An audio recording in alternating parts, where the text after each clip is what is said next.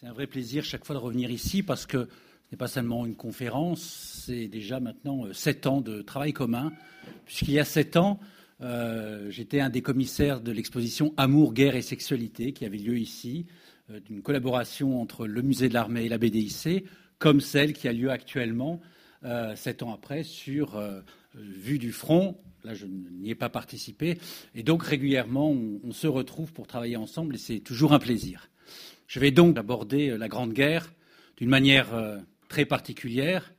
Euh, c'est d'abord la découverte d'une archive. Et avant de vous raconter l'histoire en elle-même, qui est donc racontée dans, La Garçonne et l'Assassin, cet ouvrage, je voudrais quand même vous découvrir, dévoiler une petite partie du métier d'historien.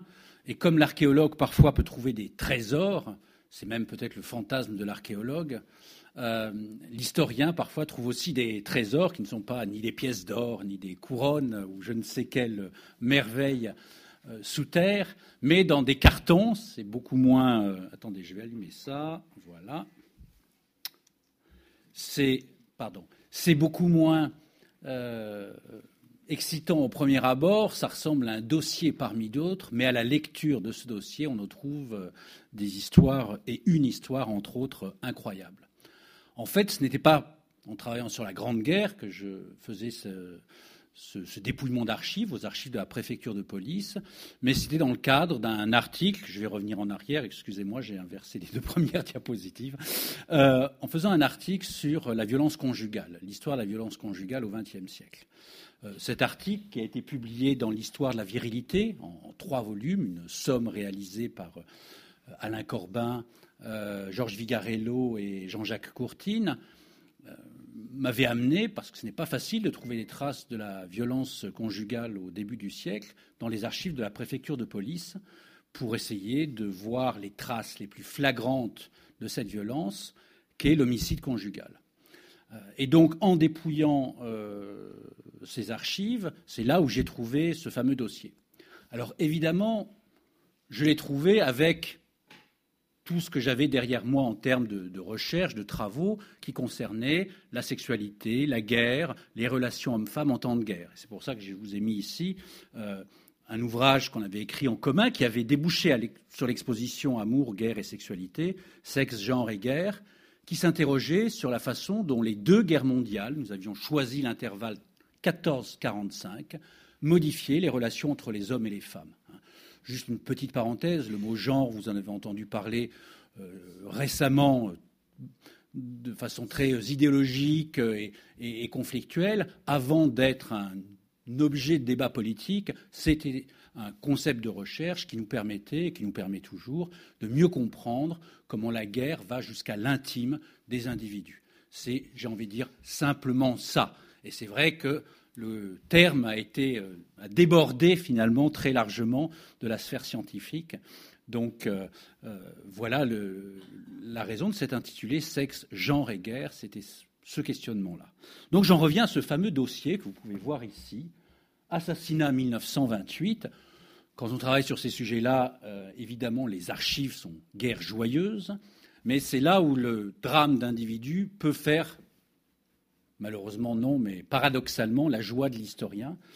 Et donc, je suis tombé sur ce dossier où vous voyez que la victime, Grappe Paul Joseph, né le 30 août 1891 à Rançonnière, dans la Haute-Marne, journalier, demeurant 34 rue de Bagnolet, euh, donc, est la victime, et l'inculpée, Landy Louise Gabrielle, euh, épouse Grappe, née elle le 10 mars 1892 à Paris, sans profession, 117 rue Broca, et il s'agit bien d'un homicide, puisque le, sort de Paul nous est indiqué ici, décédé le 22 juillet 1928.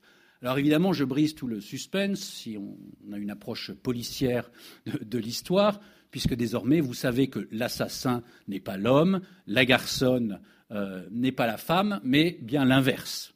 Donc l'assassin est, euh, est Louise, et Paul est bien euh, la victime. Donc je vais revenir sur, cette histoire, puisque à partir de cette archive qui est euh, le compte-rendu d'enquête de la brigade criminelle, il y a eu ensuite, euh, évidemment, il y a là le résultat de l'enquête, il y a eu un procès sur lequel je reviendrai, et donc toute une série de documents qui permettent à l'historien de se saisir d'une histoire totalement exceptionnelle. Je dis bien ce que je vais raconter aujourd'hui, c'est l'histoire de deux individus. Peut-être qu'il y a eu des cas similaires, je n'en ai jamais trouvé trace, mais autour de cette histoire très originale, je crois pouvoir aussi dire qu'elle nous dit quelque chose sur la période. Elle n'est pas que l'histoire d'un individu, elle est révélatrice aussi d'un certain nombre d'hommes qui, contrairement finalement à beaucoup qui ont fait la guerre, à un moment n'ont pas voulu ou pas pu la faire. Euh, ils ont pu déserter, on y reviendra, euh, s'enfuir, bref, toutes sortes de procédés pour ne pas la faire, mais ce qui à un moment le fait d'une génération, eh bien, voit des exceptions. Et il est intéressant aussi de se poser la question de ces exceptions, de ces hommes qui à un moment n'ont pas voulu faire comme les autres. Et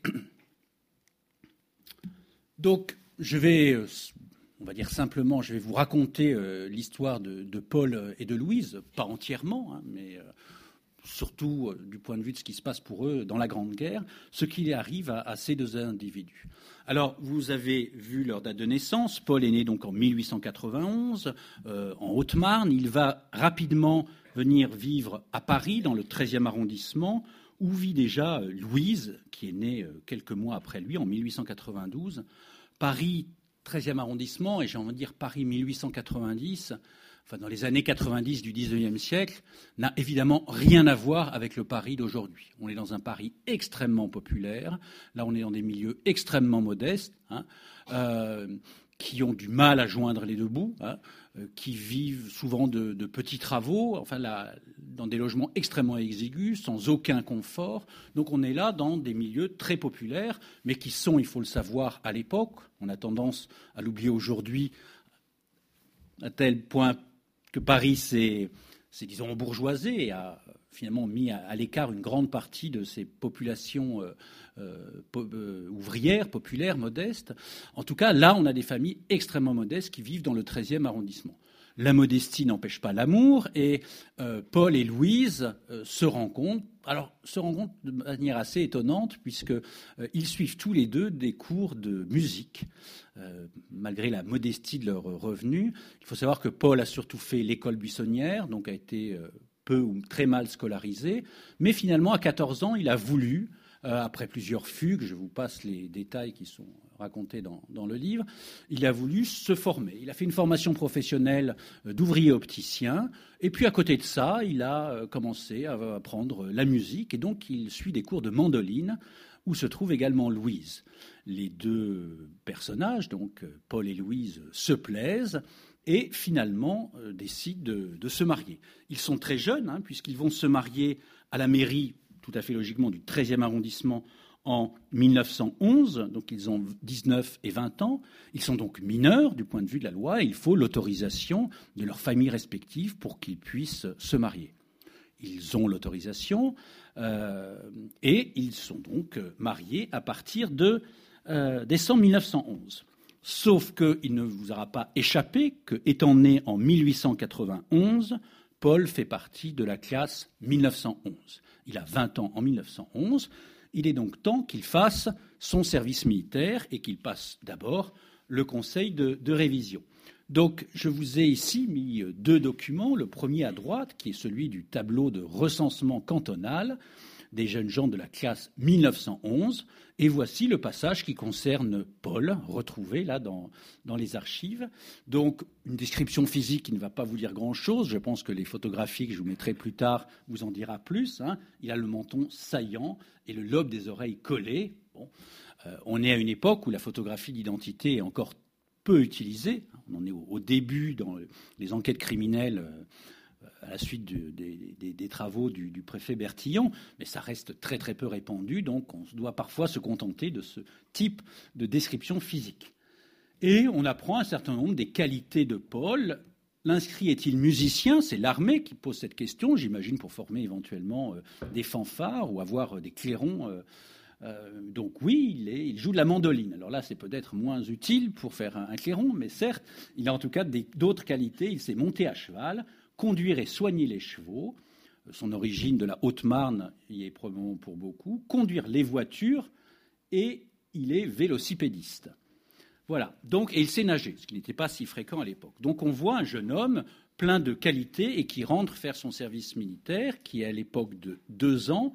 La loi qui étendra le service militaire à trois années y échappe de peu, hein, puisque lui, il fait encore partie de ceux qui ont droit à, deux ans. Et il est affecté, et là il a de la chance, peut-être est-ce que c'est son statut euh, de jeune homme marié qui lui permet de rester sur la place de Paris, dans les bastions qui entourent alors Paris. Paris, vous le savez, est fortifié hein, jusque dans les années 20, et donc vous avez un certain nombre de bastions, et il est à la porte de Gentilly. Et donc voici alors un cantonnement. Je n'ai pas trouvé, euh, ça c'est les limites aussi des archives. Tous les bastions euh, ont peut-être été photographiés, mais toutes leurs photos n'ont pas été recensées. Donc voici à peu près l'endroit où il se trouvait. Donc entre deux portes se trouvaient ces bastions. Euh, vous en avez encore quelques-uns du côté du 12e arrondissement, dont celui-ci. Et donc c'est là qu'il fait son service militaire pendant deux années. Seulement, là aussi, ne vous échappe pas, 1912 plus deux ans, ça fait 1914. Au moment où il pense être libéré, la guerre euh, approche, les menaces approchent au courant du mois de juillet 1914 jusqu'à la déclaration de guerre du 3 août. Et il est évidemment tout jeune soldat, tout jeune formé, et en plus, il s'est fait remarquer pendant son service militaire, il est devenu caporal, il a eu un insigne d'argent qui le distingue euh, pour ses capacités de tir, donc c'est un bon tireur, c'est un bon soldat, et il est évidemment mobilisé. Euh, son régiment, le 102e régiment d'infanterie, reçoit son ordre de marche le 7 août 1914. Et là aussi, je me permettrai de temps en temps de faire ce type de, de remarques à tel point à tel point, parfois, quand vous êtes historien, vous cherchez dans des cartons, vous ne trouvez rien, parfois pendant des jours, des semaines, et puis il y a des fois, vous trouvez des choses que vous n'espériez pas. Donc déjà, ce dossier était une découverte. Mais de voir que le journal L'Illustration, qui est quand même le journal illustré le plus euh, connu, vendu à l'époque, choisi pour illustrer la mobilisation dans son numéro d'août 1914, euh, excusez-moi, le 102e régiment, justement celui de Paul Grapp, là, vous vous dites, bon, il y a, euh, je ne sais pas, une bonne fortune pour l'historien que je suis actuellement sur cette recherche, en tout cas, et tout n'a été finalement qu'une histoire de, bah, de recherche, c'est sûr, mais, mais, parfois, je crois, de, de, chance aussi. Voilà le 102e régiment d'infanterie, pas loin de la porte Saint-Martin. Alors peut-être que parmi ces hommes se trouve Paul Grapp. Je vous avoue que vu la qualité de la reproduction, je n'ai pas passé très longtemps à essayer de le, reconnaître hein, euh, à ce jeu.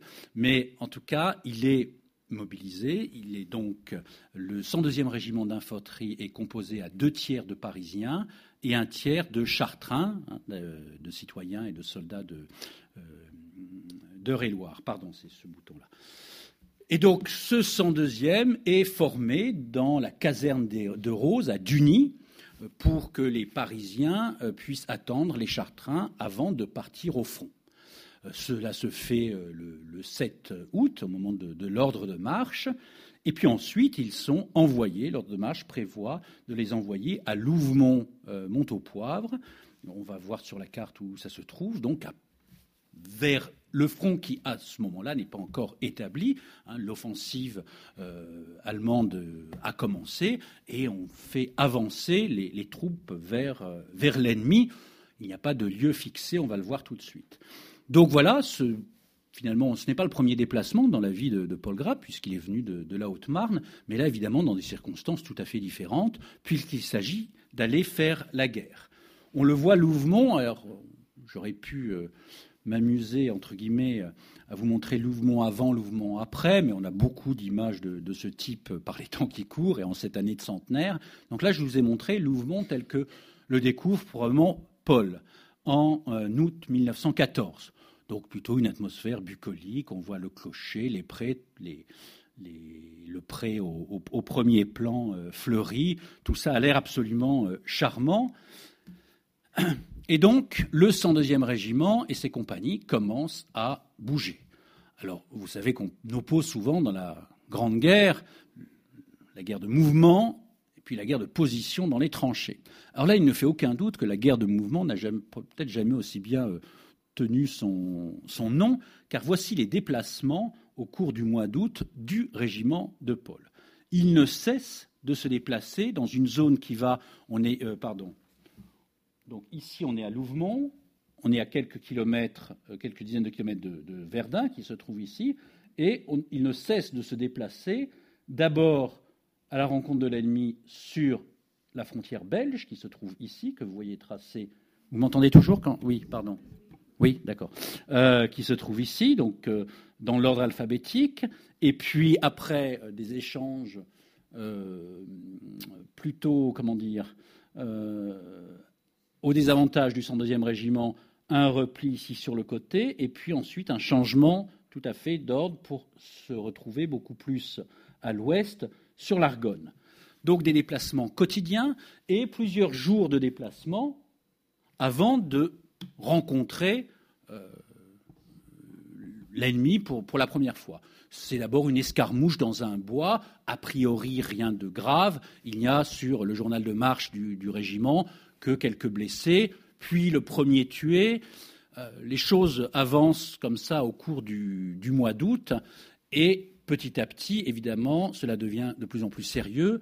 Vous savez probablement, si vous avez euh, lu tout ce qui a, enfin tout sûrement pas, parce que là, mais euh, un peu ce qui a été publié, que le moment le plus sanglant de la Grande Guerre, ce n'est pas 16-17, mais c'est ce mois d'août 1914, et la journée de la guerre la plus sanglante, d'après les décomptes qui ont été établis, et le 22 août 1914, où, 20, euh, euh, attendez, oui c'est ça, où 24 000 soldats français ont été tués ce jour-là.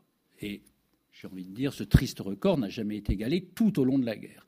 Donc on a là les premiers affrontements qui sont extrêmement sanglants. Et Grappe est dans ce régiment un soldat qui combat, hein, mais qui va se trouver dans ces journées extrêmement sanglantes de la fin du mois d'août, blessé à la cuisse. Il est blessé euh, une première fois à la cuisse, alors que les pertes de son régiment sont euh, très, fortes. Hein. il est loin d'être le seul. Ce régiment, au mois de septembre, aura déjà perdu un tiers de ses effectifs, vous pensez, en un, seul mois d'opération. Et donc, euh, il va être rapatrié, soigné, il est blessé à la cuisse, d'abord à Reims, puis Reims est menacé, ensuite on va le transposer au Val-de-Grâce, où il va être soigné une première fois. Louise, qui est évidemment à Paris, elle, est parisienne, donc va pouvoir le voir, on le, sait euh, à ce moment-là. Et donc il est euh, rapidement finalement soigné et envoyé à nouveau au front en octobre 1914.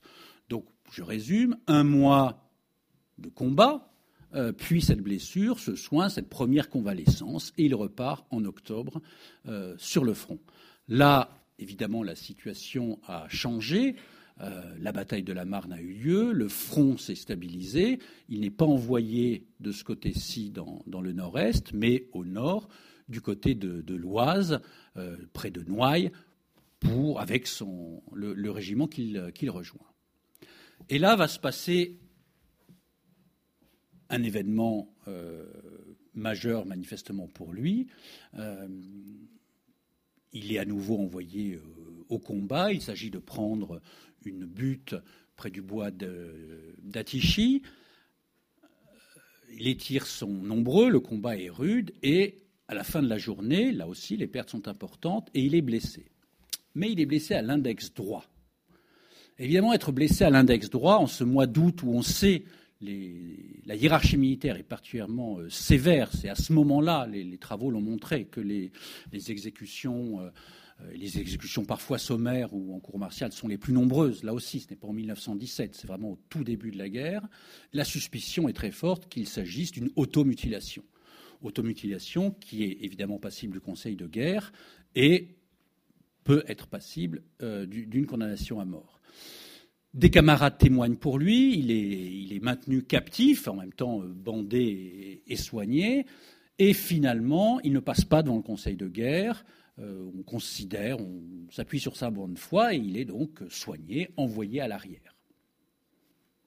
Donc on ne saura vraiment jamais s'il s'est lui-même amputé de l'index ou s'il a été blessé, parce qu'on pouvait aussi être blessé à l'index droit. Ce n'est pas la, seule partie du corps qui pouvait être euh, préservée. Par contre, c'est la suite qui nous donne peut-être quelques indications.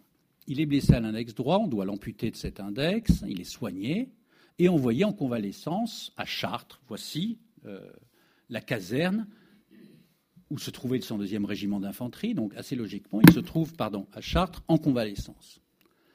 Et puis les mois de convalescence se suivent. Décembre, janvier, février, mars. Évidemment, pour ces officiers, quatre mois, cinq mois de convalescence pour un index commence à paraître suspect. On sait aussi par les travaux qui ont été faits que, et c'est là aussi où ce sujet est intéressant, parmi les soldats qui ne voulaient pas retourner au front, qui voulaient prolonger une permission, une convalescence, euh, la réouverture des blessures, l'infection volontaire, il y a des rumeurs, on n'a jamais vraiment su si elles étaient fondées sur des faits réels ou pas, qu'il y avait des pansements infectés qui circulaient pour pouvoir s'infecter soi-même. Mais quand on sait le risque à l'époque d'une infection, les conditions sanitaires, on peut en douter. Néanmoins, il parvient à faire durer sa convalescence jusqu'en avril 1915.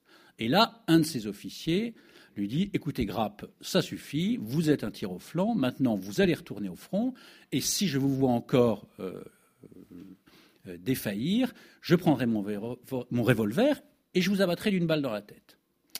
Et Paul Grappe, qui ne manque pas de caractère, lui dit Mais vous n'en aurez pas l'occasion car je m'en vais déserter. On pense que c'est une bravade, sauf que ce n'est pas une bravade et que Paul Grappe quitte la caserne de Chartres et s'en va. Il s'en va et où va-t-il? Ben, Il va euh, rejoindre sa femme, ce qui n'est peut-être pas très prudent, mais c'est à peu près le seul endroit où il pense pouvoir euh, aller. Et donc il se retrouve à Paris. Euh, Louise, évidemment, le, reçoit avec on peut imaginer toute l'affection et peut-être l'inquiétude aussi, hein, puisqu'il est à ce moment-là. Non, il n'est pas encore officiellement déserteur, car il y a toujours un, délai de quelques jours. Hein.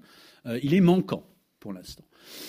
Donc, il se cache, mais évidemment, le domicile conjugal n'est pas le meilleur endroit. Donc, il décide d'aller se cacher chez la mère de, de Louise, qui est à ce moment-là concierge, gardienne dans des entrepôts industriels euh, en pleine Saint-Denis, dans ce qui est aujourd'hui euh, euh, la plaine Saint-Denis. Et donc, à l'arrière de ces entrepôts, il est quand même plus facile de se cacher. Hein. Il y a des dédales de, bâtiments industriels où il est plus facile de se cacher que dans un simple logis du, du 13e arrondissement. Il n'est pas le seul à déserter à cette époque-là, il n'est pas le seul à manquer à l'appel. On est en plus en avril 1915, c'est-à-dire un moment où le manque d'hommes est considérable. Les pertes dont je vous ai parlé sont des pertes humaines, hein. ce sont des soldats qui meurent, des familles en deuil, mais pour euh, les, les généraux, c'est des troupes qui manquent, il faut faire venir au front. Et le printemps 1915 est un moment, euh, pourrait dire, dramatique de récupération. Il faut absolument des hommes pour le front. C'est à ce moment-là que les, gens qui avaient été exemptés avant la guerre, réformés, sont récupérés, le mot est de l'époque, que des pères de familles nombreuses, j'avais le cas d'un père veuf d'une famille de quatre enfants, eh bien, on l'envoie tout de même au front. Hein. Euh, donc, on va récupérer, j'ai envie de dire, euh, les arrières, le fond des tiroirs euh, de la masculinité française pour l'envoyer au front, tellement les, manques sont importants. Donc évidemment, le travail de la police, de la gendarmerie, c'est aussi d'aller chercher, récupérer, également retrouver tous ces déserteurs, ces manquants. Là, ça y est, quelques jours après avoir manqué, il est déclaré déserteur, on le trouve dans, les registres de désertion, et donc la police est à sa recherche et se présente au moins trois fois au domicile de ses parents ou de ses beaux-parents. Donc la situation devient euh, critique. Euh, il est enfermé, il n'ose pas sortir, ils sont là tous les deux, Paul et Louise, et se passe là un événement euh, assez sur lequel je ne peux rien dire d'autre sur le déroulement même et comment ça se passe à ce moment-là. L'idée vient, est-ce à Louise, est-ce à Paul, que s'il s'habille comme Louise, avec une robe de Louise, s'il peut s'habiller en femme et se faire passer pour une femme, il pourra sortir, au moins prendre l'air.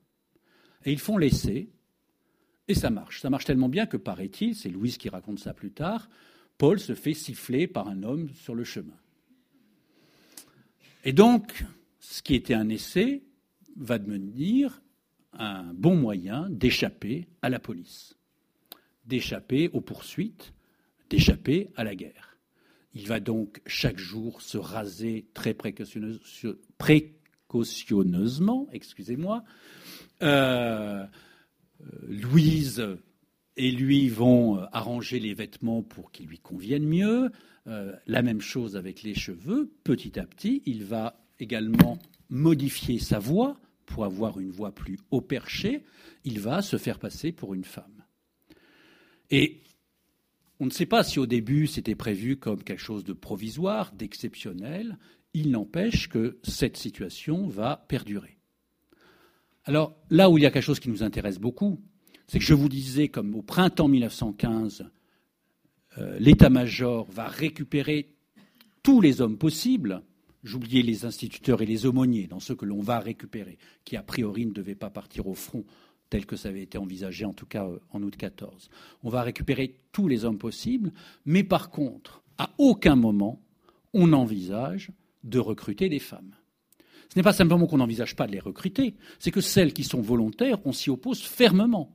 Des femmes qui se déguisent en hommes pour aller au front sont arrêtées et renvoyées à l'arrière. La zone des armées, à ce moment-là, ce sera, ce sera moins vrai par la suite, est totalement étanche à la moindre femme qui pourrait s'y approcher. Même au début, les, infirmières hein, ne sont que sur les hôpitaux de l'arrière. Elles n'approcheront et elles rentreront finalement dans la zone des armées qu'un peu plus tard. Donc il y a d'un côté une volonté absolue de trouver des hommes et dans de l'autre côté une volonté aussi absolue d'empêcher totalement la moindre femme d'approcher le front. Vous avez pourtant une ligue des enrôlés qui revendique Hein, de pouvoir faire la guerre et qui comprend plusieurs milliers de femmes. Vous avez des pétitions signées par des femmes qui disent Nous voulons nous battre pour notre pays. Eh bien, ça, il en est hors de question. Et c'est quand même un paradoxe, d'une certaine manière, hein, entre d'un côté ce besoin acharné en homme et ce refus aussi acharné en femme, qui illustre également cette histoire. Donc, je reviens maintenant à Louise et Paul. Eh bien, voilà, ce sont désormais aux yeux des autres deux femmes qui vivent ensemble, euh, qui vont, dans la première partie de leur vie de garçons, de femmes, vivre dans plusieurs endroits. On imagine qu'elles ne se sentent pas encore totalement en sécurité, d'où le changement de, logement, mais qui manifestement, en tout cas, il ne sera jamais euh, repris. Alors, que font-ils? Parce qu'il faut, ne suffit pas de, pouvoir sortir, il faut avoir des revenus. Euh, Louise travaille dans une, entreprise de fabrication de matériel scolaire et pédagogique. Et Paul, ne l'oublions pas, avait été euh, ouvrier opticien avant-guerre, hein. donc il a des compétences et il va avoir euh, plusieurs emplois. Et un, il va être euh, employé comme couturière dans une entreprise de, de confection. C'est-à-dire qu'il va être avec d'autres femmes, une ouvrière parmi d'autres, et il va coudre. mais là, c'est peut-être penchants masculins vont à un moment prendre le dessus, et donc il va y avoir une, autre couturière qui va un peu se plaindre de son comportement à elle, à lui, on ne sait pas comment elle le perçoit, mais il doit à ce moment-là changer d'emploi. On va voir que tout au long de sa courte vie, il changera souvent d'emploi car il a euh, un certain nombre de problèmes de relation avec euh, ses collègues. Néanmoins, ils arrivent à se débrouiller la guerre continue et donc lui n'y est pas, mais il n'a pas, comme d'autres hommes qui n'y sont pas et qui sont à l'arrière, évidemment, le reproche d'être un embusqué, un planqué. Vous savez, cet enjeu entre le, front et l'arrière, c'est évidemment si vous êtes un homme entre 20 et 40 ans et que vous n'êtes pas au front, euh, soit vous êtes blessé c'est une chose. Soit vous êtes employé dans un ministère ou ailleurs dans des, travaux que l'on considère prioritaires, mais vous êtes quand même plus ou moins réputé être planqué ou embusqué, et donc vous avez un regard assez euh, négatif porté sur vous, et puis une suspicion toujours des, autorités qui est toujours à la recherche d'hommes, et ça ne se confirmera jusqu'à la, fin de la guerre. Donc il échappe à ça, euh, il n'échappe pas à d'autres regards éventuellement, des regards séducteurs. Sur la période de la guerre elle-même, malheureusement, on sait peu de choses. Je ne peux évidemment, et j'en profite pour le, dire très clairement, à aucun moment nous n'avons inventé quoi que ce soit dans cet ouvrage. C'est-à-dire que tout ce qui a été écrit, raconté, il a été à partir d'un certain nombre d'archives, et surtout, j'y reviendrai un petit peu euh, rapidement à la fin, euh, sur les mémoires euh, qu'a écrit. alors attendez, là arrive toujours le moment quand je parle du livre où je commence à confondre les prénoms de Louise, de Paul et de Suzanne. Donc Louise, oui, c'est bien ça. Euh, Louise qui va écrire ses mémoires plus tard et qui raconte beaucoup de ces choses-là. En parlant des prénoms, justement, euh, évidemment, Paul change de nom. Alors il aurait pu s'appeler Paul au féminin, ça aurait peut-être simplifié les choses, mais il décide de changer complètement et se fait appeler Suzanne. Et prend comme nom, non pas Grappe, évidemment, il serait recherché, mais Langarde. Alors on a longtemps réfléchi sur le sens de, Langarde.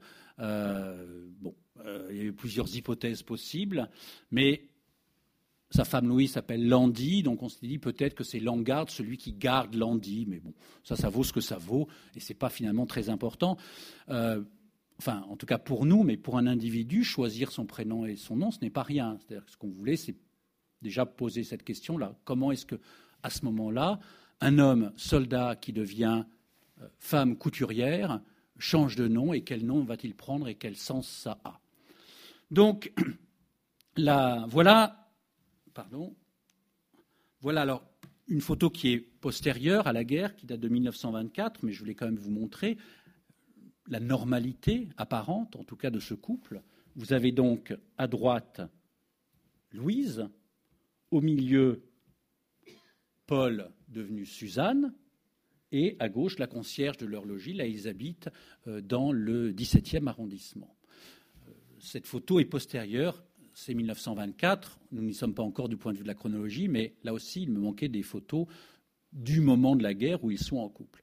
Mais on le voit manifestement un couple donc de deux femmes qui ne se font pas manifestement passer pour des sœurs, pour des amis, on ne sait pas très bien, mais qui arrivent à vivre sans problème majeur au cours de la Première Guerre mondiale et dans l'immédiate après Première Guerre mondiale. Euh, pas de manifestation de, rejet particulière. Alors, il y a pourtant un épisode, euh, là aussi, faute de source, on n'a pas pu aller plus loin, mais quand la guerre s'arrête, Paul a manifestement envie de pouvoir redevenir un homme, et en tout cas sortir de cette clandestinité, car il faut bien appeler ça de la clandestinité. Ce n'est pas possible parce que ce n'est pas parce que la guerre est terminée que ceux qui ont, sont accusés d'avoir déserté euh, ou euh, d'avoir abandonné leur poste devant l'ennemi sont évidemment amnistiés. Les lois d'amnistie arriveront plus tard. Et il y a un moment, ils vont partir en Espagne, au Pays basque. Ça me permet d'aborder un autre sujet que nous abordons aussi dans, dans ce livre. C'est la question justement déserter c'est une chose, mais que faire après? Le choix de Paul est unique. Peut-être qu'un jour, quelqu'un en trouvera un deuxième, enfin globalement, je crois qu'on peut être euh, sans. Il n'y a pas grand, grande peur à dire que c'est euh, probablement unique. Que font les autres? Eh bien, certains se cachent en France quand ils le peuvent, mais évidemment, la meilleure solution est de partir vers l'étranger. Et donc, vous avez des filières pour les déserteurs vers la Suisse, vers l'Espagne, qui sont des pays neutres, vers l'Italie, mais là c'est quand même moins, une moins bonne idée puisque l'Italie est alliée. Alors on a quelques cas pourtant, donc plutôt l'Italie comme lieu de transit, euh, mais c'est essentiellement euh, l'Espagne et, la Suisse. Et donc voici un certificat d'exilé déserteur, hein, le statut est reconnu de la province de Guipuscoa, donc on est au Pays basque, où il apparaît clairement que Grappe a déserté, qu'il est réfugié en Espagne, l'Espagne est neutre, donc il ne sera pas expulsé. Et voyez la caractéristique des empreintes digitales, hein, il lui manque effectivement l'index droit, puisqu'on lui a pris euh, les empreintes de, chacun de, ses doigts.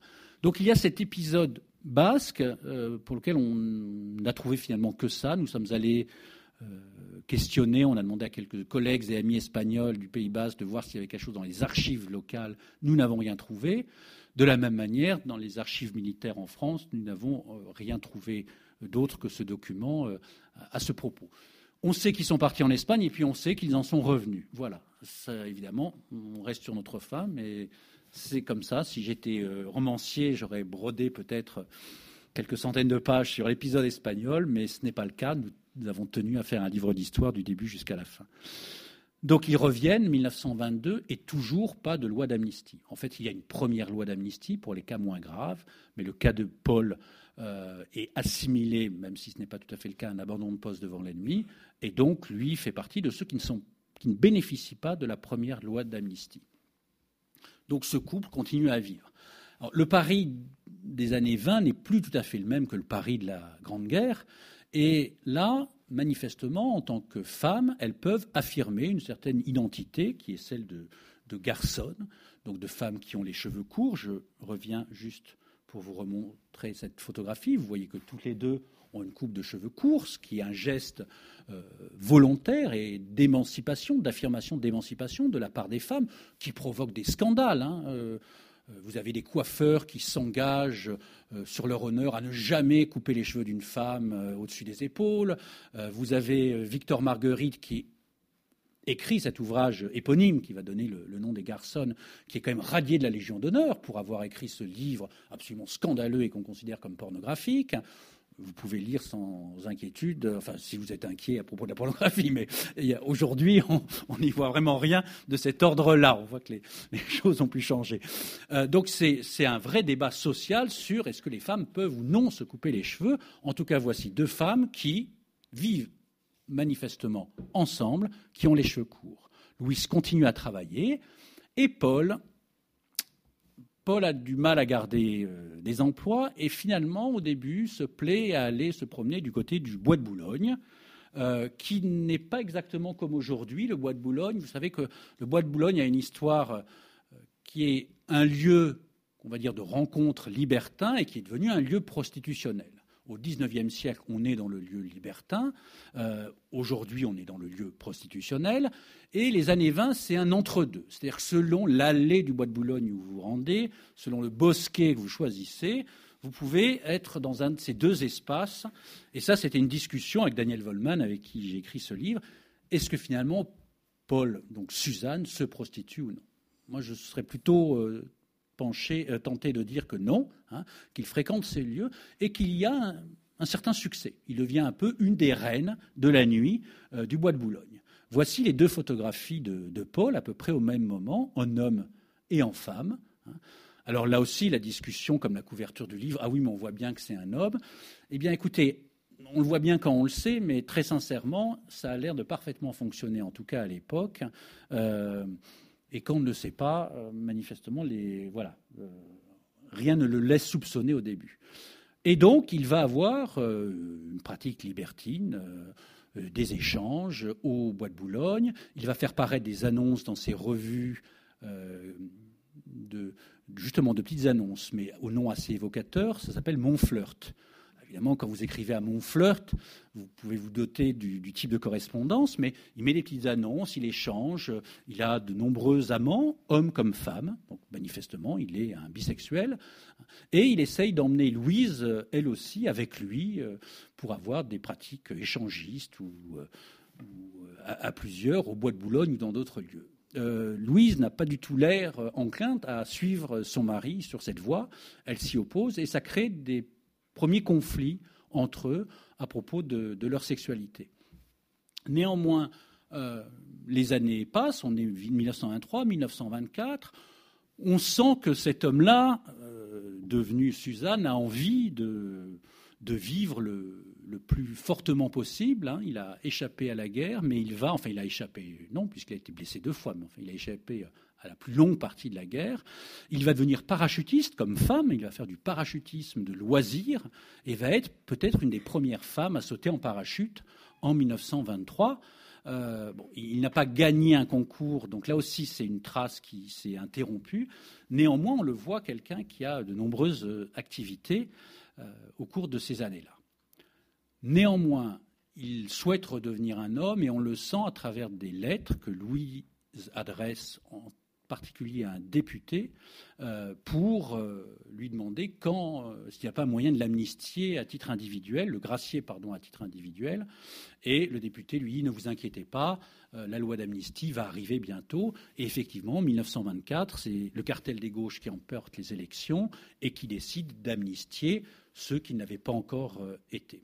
Et donc Paul apprend en janvier 1924 qu'il est amnistié.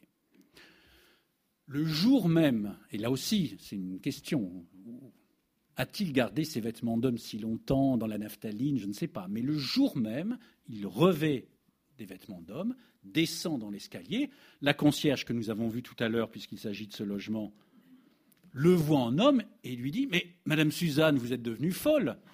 Et il lui répond Je ne suis pas Madame Suzanne, je suis Paul Grapp et je m'en vais me déclarer. Puisqu'il fallait évidemment, pour bénéficier de l'amnistie, aller se déclarer auprès des autorités militaires.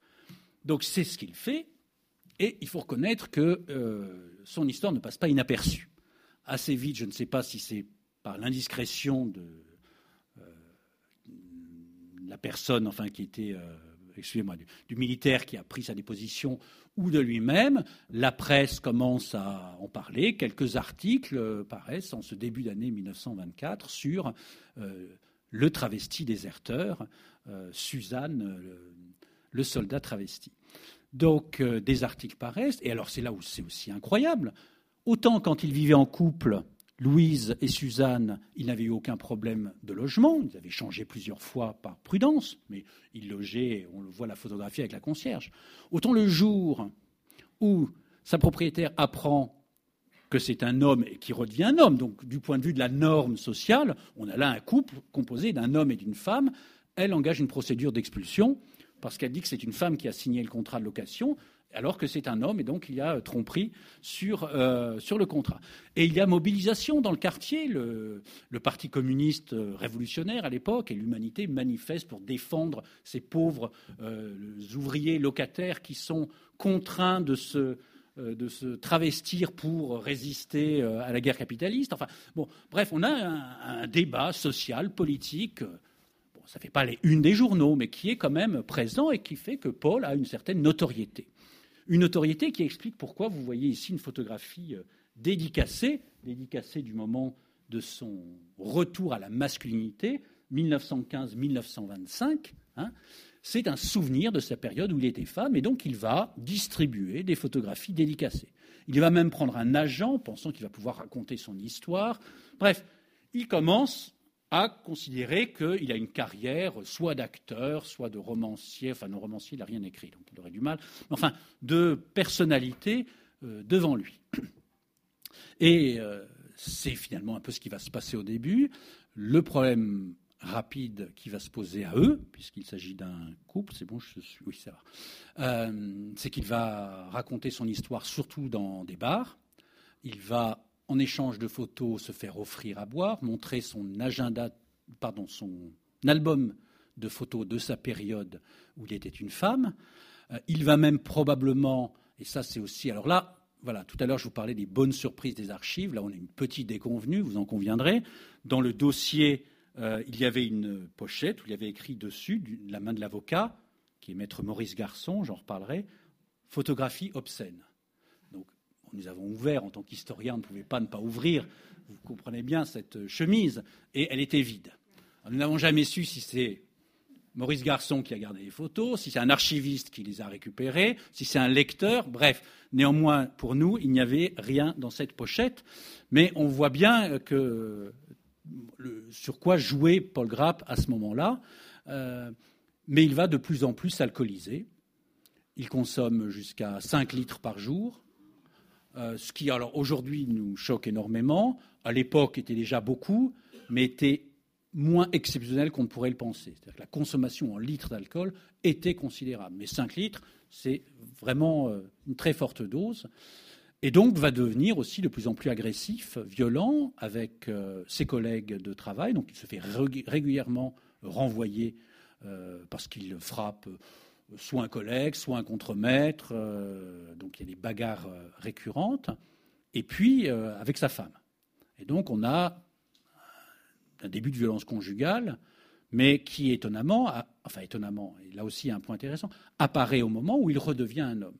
C'est-à-dire que c'est ce retour en masculinité qui semble provoquer une crise conjugale qui, avant en tout cas, ne se manifestait pas ni par l'alcoolisme chez Paul, ni par la violence. Donc là aussi, quelque chose qui, pose question sur euh, comment euh, cet homme a, finalement euh, vécu cette après-guerre, sans aucun doute ce traumatisme très violent des, combats qui l'ont complètement désarçonné, surpris, il ne s'y attendait pas.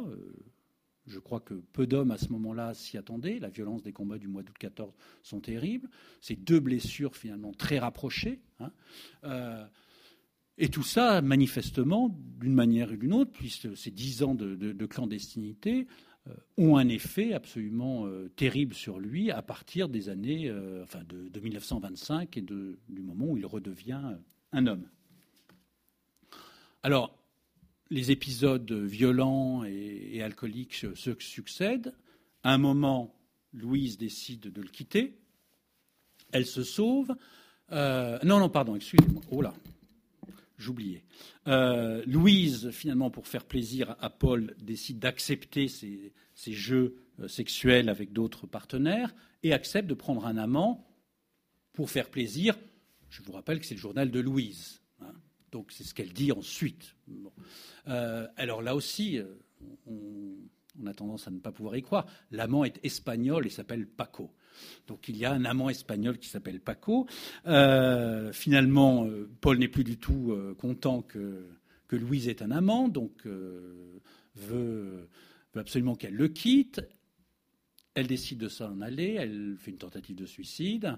Euh, donc ça devient vraiment un moment beaucoup plus dur et compliqué dans, ce couple. Lui la retrouve, supplie, va voir sa mère, la menaçant à la fois d'un revolver et suppliant sa mère d'intervenir pour qu'elle revienne. Donc on voit un être qui est là complètement euh, déchiré. Euh, Louise finalement revient, ils se remettent en couple et elle est enceinte. Autre question, de qui? De lui ou de Paco? Et là aussi, quand je vous disais, c'est une histoire singulière, mais qui nous dit beaucoup de choses sur la société de cette époque. Il faut constater que sur, euh, ils sont mariés en 1911, ils s'étaient rencontrés euh, auparavant. Hein, euh, sur la, sexualité d'un jeune couple et le moyen de contrôler le fait d'avoir ou pas des enfants. C'est-à-dire qu'on ne sait rien sur d'éventuels avortements, sur les pratiques contraceptives de ce couple, mais il faut reconnaître que, disons, de 1911, le mariage je crois qu'on pourrait remonter avant, euh, d'après les, indications qu'on a, 1910, où ils se mettent vraiment ensemble jusqu'à la naissance de leur enfant euh, en 1926, euh, en décembre 1925, pardon. Manifestement, il ne se passe rien. C'est-à-dire qu'on a un couple qui, d'une manière ou d'une autre, arrive totalement à maîtriser sa fécondité. Et cette femme maîtrise cette fécondité. Par contre, un enfant va naître en 1900, fin 1925 alors là aussi, comment va-t-on l'appeler? Eh bien, on va l'appeler Paul. Alors c'est une pratique courante hein, à cette époque-là d'appeler le fils du nom de son père, mais c'est aussi un moyen de l'assurer, le réassurer de la filiation. Il y a un doute, il doute. Hein. Euh, il, n'est pas du tout certain. Louise lui promet que euh, Paul est bien le fils de Paul. Euh, particularité également de, ce récit, c'est qu'ils le surnomment ensemble le petit Popol, ce qui évidemment n'est pas totalement anodin. Mais voilà donc un couple qui, pendant quelques mois, va connaître une vie de famille. Plus de garçons à ce moment-là, plus d'albums de photos, plus de visites au bois de Boulogne, quelques mois euh, un peu plus paisibles, après une grossesse qui a été, elle, par contre, particulièrement euh, dure.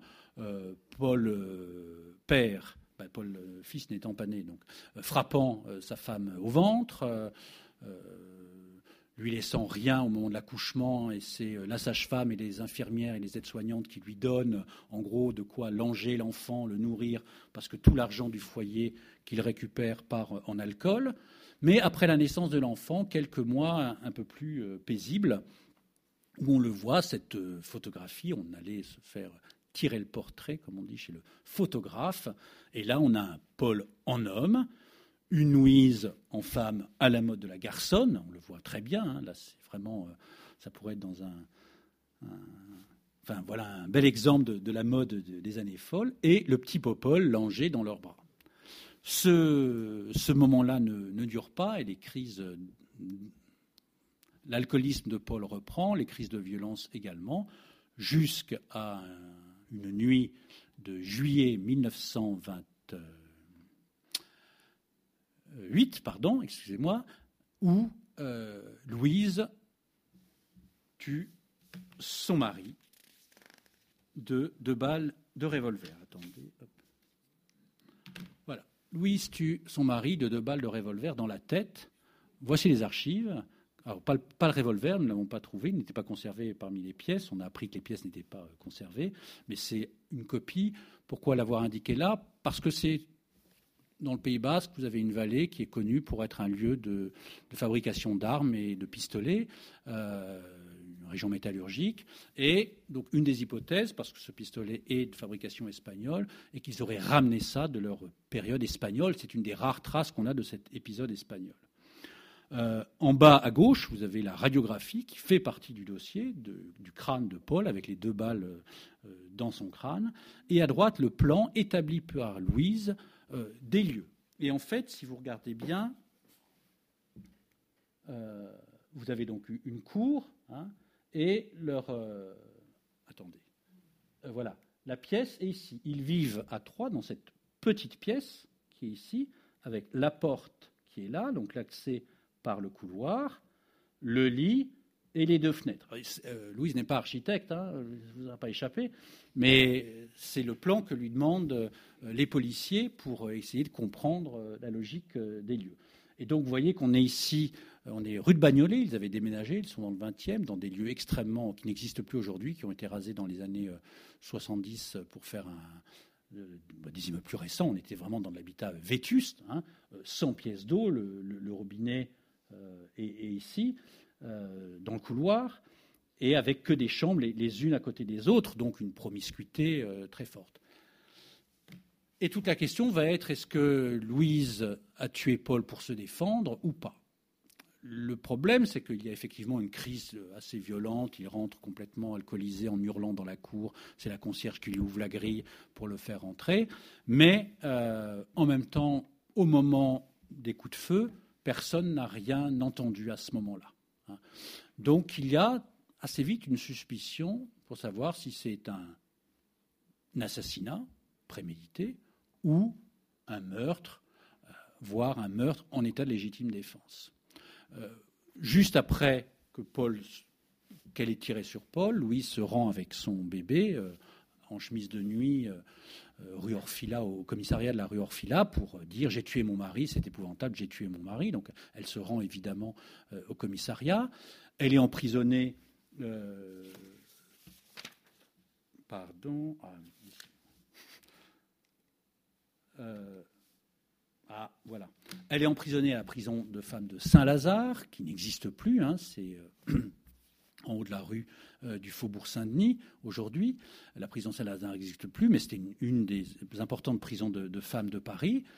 Et euh, elle va là, et c'est ça qui est aussi particulièrement intéressant, euh, prendre contact avec maître Maurice Garçon, Certes, il n'est pas encore à ce moment-là un des grands, grands, grands ténors du barreau qu'il est devenu. Vous savez qu'il a une carrière absolument extraordinaire, qu'il a à peu près défendu euh, tout ce qu'on peut imaginer défendre, aussi bien des résistants pendant la guerre que des collaborateurs à la libération, des euh, OAS pendant la guerre d'Algérie ou des soutiens au FLN, euh, des acteurs, des hommes d'affaires et une femme qui a tué son mari, mais aussi plus tard euh, d'autres célébrités.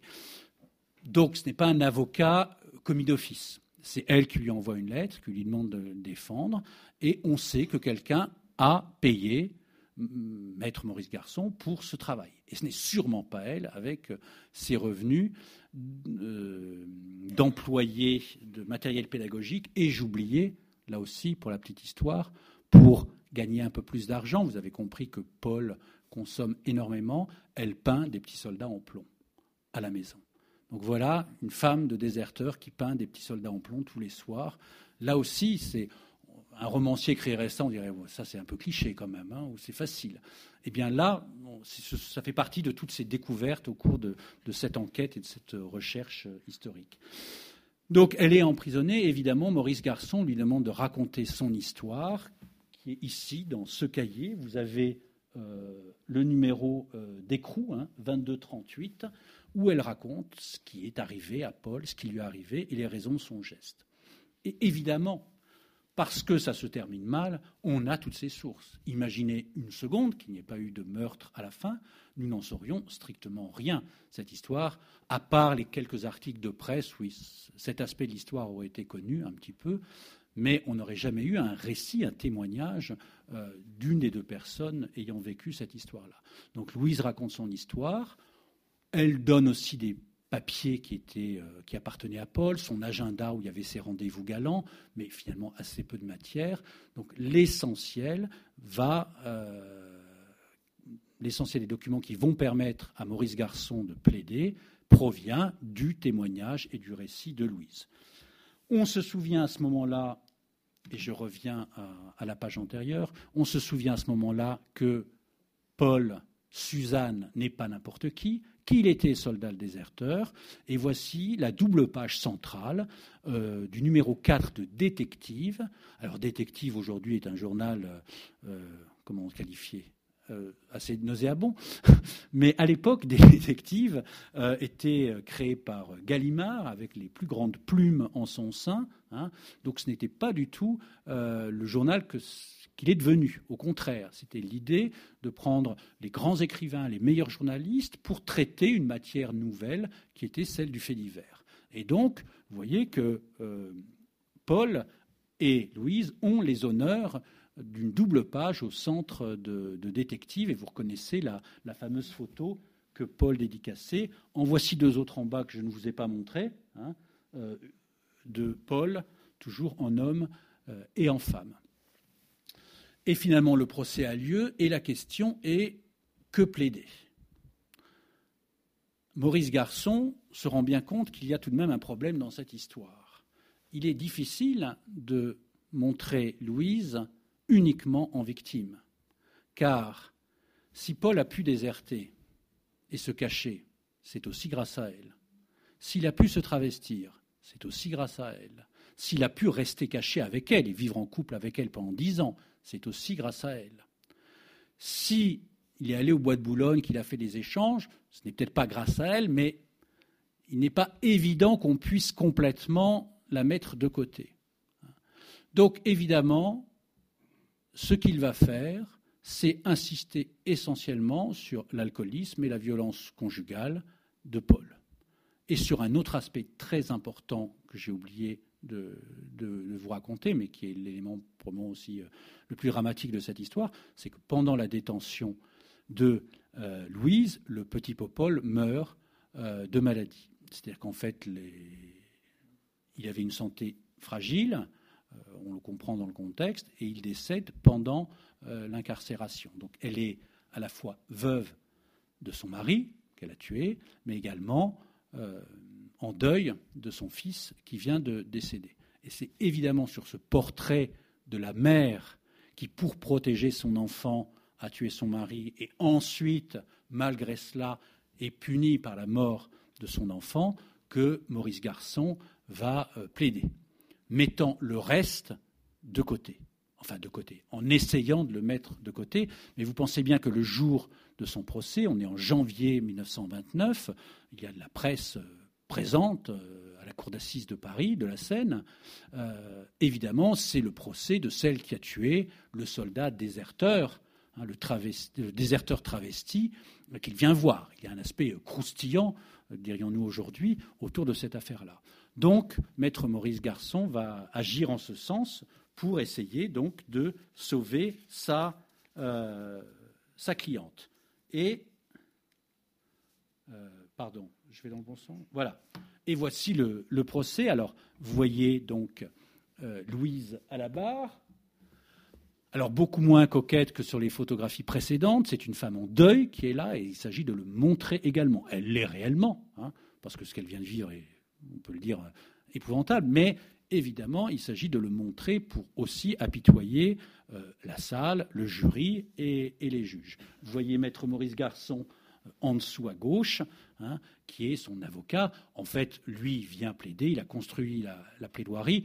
Du point de vue aussi de, l'histoire de la justice, c'est intéressant parce que l'essentiel des sources ont été constituées par le dossier euh, de Maurice Garçon et on voit comment il a construit euh, sa plaidoirie. Par exemple, à un moment, il y a des éléments qu'il barre et qui ne vont pas être utilisés dans la plaidoirie. Et il y a euh, aurait tué un chat ou quelque chose comme ça, pour parler de Paul. On imagine bien que s'il avait voulu insister vraiment sur la, cruauté de Paul au-delà, il aurait utilisé cet argument. Mais là, ça ne rentre pas dans le portrait qu'il veut faire, parce que s'il avait tué un chat, Louise étant avec un tueur de chat, ce n'était pas non plus probablement une bonne idée. Donc on voit aussi comment se construit une plaidoirie, et le résultat, euh, finalement, voici le, le, dossier de, probablement de la main de, Maurice Garçon, un 19 janvier 1929, assise de la Seine, acquittée. Louise Grapp est acquittée après 15 minutes de délibération et sous les applaudissements de la salle pour avoir tué son mari. alors, le procès a fait quelques bruits, hein, mais personne ne critiquant le, jugement.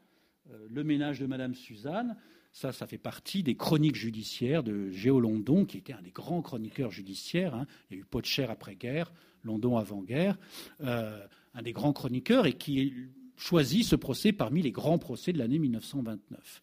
Alors, il ne faudrait pas croire que toutes les, femmes qui tuent leur mari sont, sont acquittées. C'est-à-dire qu'on a là aussi une circonstance exceptionnelle. Comme je vous le disais tout au début, j'ai travaillé sur les, les violences conjugales. Euh, la violence, euh, elle est quasi tout le temps du côté du, mari. Hein. L'essentiel des dossiers sont dans l'autre sens, dans les années 20 comme aujourd'hui. Mais là, on a effectivement un événement exceptionnel et on a des personnages exceptionnels. Et même si Maître Garçon insiste sur plus finalement sur Louise, puisque c'est sa cliente et qu'il s'agit de la faire euh, gracier, enfin acquitter, pardon, elle, l'homme que l'on juge là est quand même un déserteur, bisexuel, travesti, anarchiste en plus, parce que je vous ai passé cet épisode, mais à un moment, il est un peu inquiété parce qu'on le soupçonne d'être anarchiste, et lui se revendique anarchiste, mais les anarchistes ne le revendiquent pas du tout, par contre. Voilà. Euh, alcoolique, euh, violent avec sa femme et son enfant, même si manifestement il n'y a pas de coup sur l'enfant, mais enfin il, répète régulièrement à sa femme qu'il va lui crever son petit lardon, ce qui fait partie quand même euh, d'une violence orale particulièrement forte. Et évidemment, quelque part, tuer cet homme-là, c'est pas simplement se protéger, mais c'est aussi, au vu manifestement du juge, des jurés et de la salle, euh, débarrasser la société d'un être particulièrement euh, nuisible.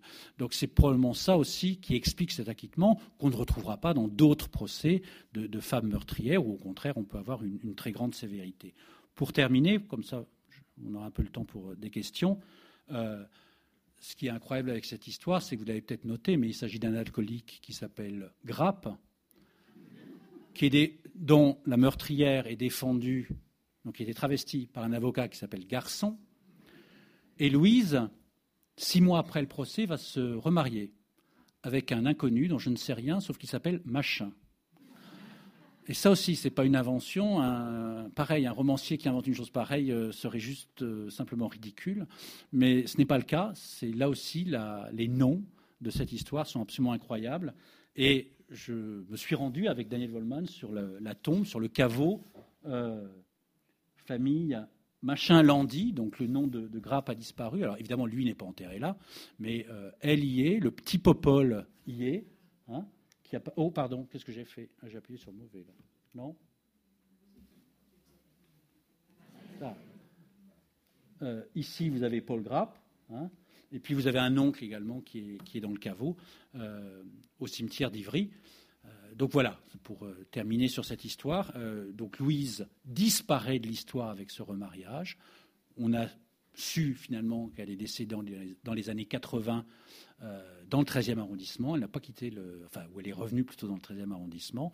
Mais on ne sait rien finalement de ce qui est la plus grande partie de sa vie, puisqu'elle disparaît des archives de l'histoire en 29 jusqu'en 81.